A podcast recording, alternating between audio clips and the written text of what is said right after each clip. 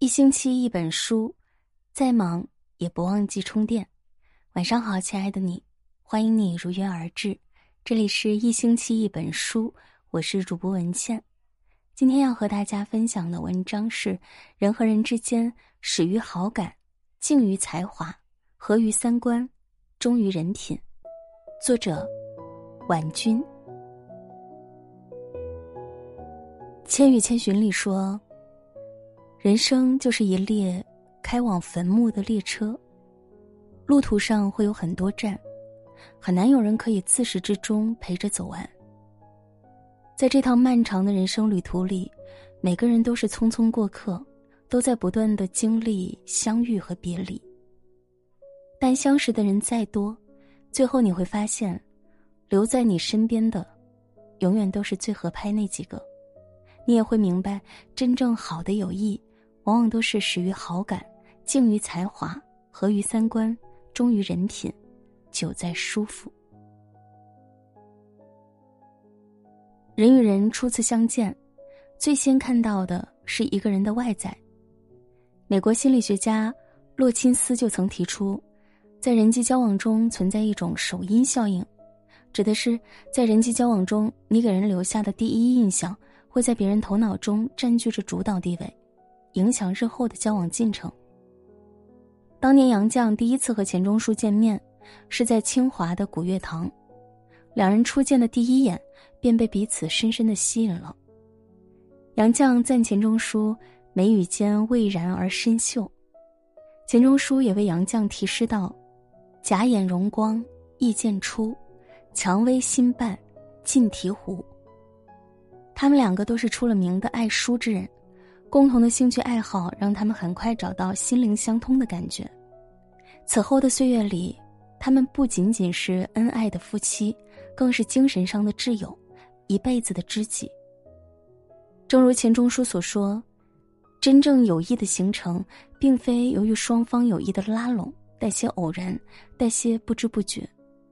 好的感情都是始于初见，赢在好感，而这样的情谊就如同生命中。”一轮皎洁的明月，总会在人生灰暗迷茫的时刻点亮彼此心中的微光。人生在世，如果有幸遇到这样的缘分，万望珍惜。古人云：“近朱者赤，近墨者黑。”我们选择跟什么样的人深交，就会有什么样的未来。与真正有才华的人同行，会让我们审视自己，提高自己。逐渐变得更加优秀。与优秀的人在一起，人生也会变得更加明朗。历史剧《大秦帝国之裂变》中讲了这样一段剧情：在群雄逐鹿的年代，国力虚弱的秦国陷入了绝境。秦孝公努力想让秦国变强，于是广发求贤令，盼着能人之士能助他一臂之力。当时远在魏国的商鞅听到这个消息也赶了过来，他多番试探，确定秦孝公是难得的明君以后，便直奔主题，畅谈了他的变法强秦思想。秦孝公听后频频点头，并不禁赞叹道：“先生终显大才本色呀！”此后两人倾心相交，成为了一生的知己。在长达二十年的大变法中。秦孝公始终无条件的支持商鞅，自己甘居幕后做虚君，而商鞅也不负所托，他实现了秦孝公的霸业，用毕生精力为秦国策划了一个千秋未来。他们的故事虽已远去，但有一段对话，至今深入人心。公如青山，我如松柏，粉身碎骨，永不相负。韩寒说：“一个人能走多远，要看他有谁同行；一个人有多优秀，要看他有谁指点；一个人有多成功，要看他与谁相伴。真正有才华的人，就像是一团光，跟他们在一起待久了之后，就不想走回黑暗。如果你想变得更优秀，一定要和比你有才华的人一起同行，一起成长。”有段话说的很好，一段友谊能维持多年，总显得情深似海；但时间会让你明白，岁月或许能熬出一个成熟的世界观，却不能养熟一个不投机的异路人。三观不同的人，即使有幸同路，到最后，也不会是一路人。自媒体人苏沫曾讲过一个故事：夏晴和安然同一城市，坐标上海，小学到高中的好友、好同学，形同姐妹。每天形影不离，无话不说，直到高中毕业，夏晴成绩不好，读了专科，毕业接着找了当地一个有钱人嫁了，全职太太，日子活得也是悠闲自在。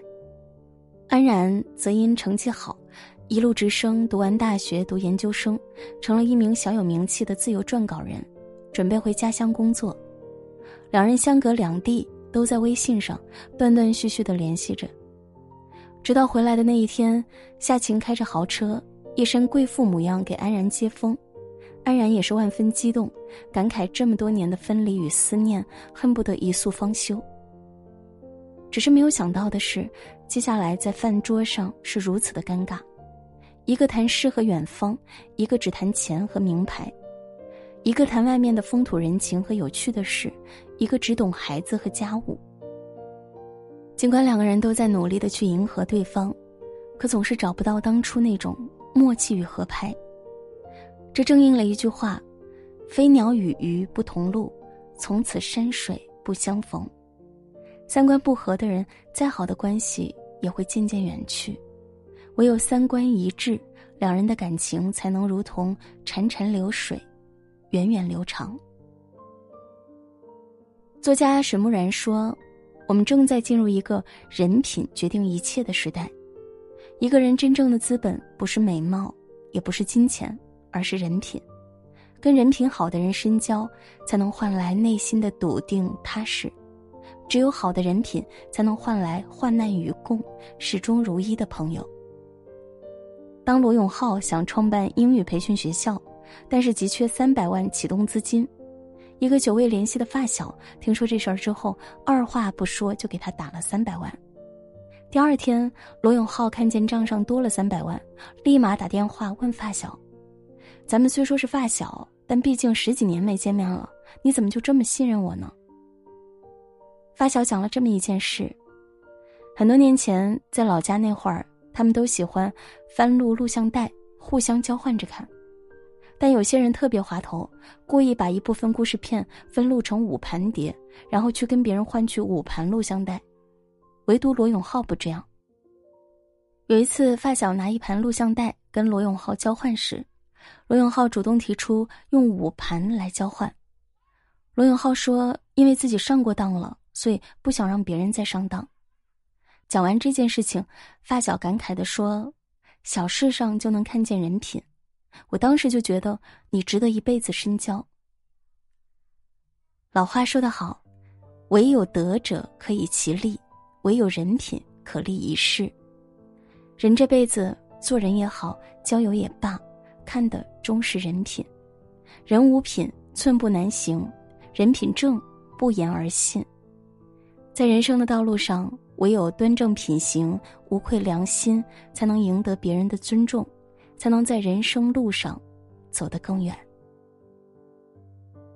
随着年岁渐长，愈发觉得最好的相处关系衡量标准就是舒服。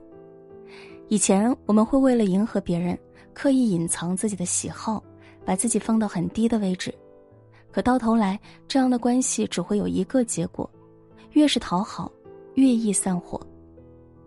这世上人和人相交。最美好的状态一定是相处舒服，无言也暖。就像伯牙和子期以琴交友，高山流水间再难觅如此知音。就像李白和贺知章，相逢意气为君饮，不惜解金龟换酒，只为与知己一醉方休。就像苏轼和黄庭坚，在一起时有说不完的话，喝不完的酒，吟不完的诗。欢时同乐，苦时共度。这样的故事太多太多，流传下来成为了今日的美谈，很多人心中的向往。他们的友谊无一不是以最自然的姿态相处，以最舒服的关系相知相随。作家苏秦曾说过：“跟谁在一起舒服，就和谁在一起，包括朋友也是。累了就躲远一点。能入我心者，我待以君王；不入我心者，不屑敷衍。”两个人的相处应该是一种能量的加持，而不是一种负担。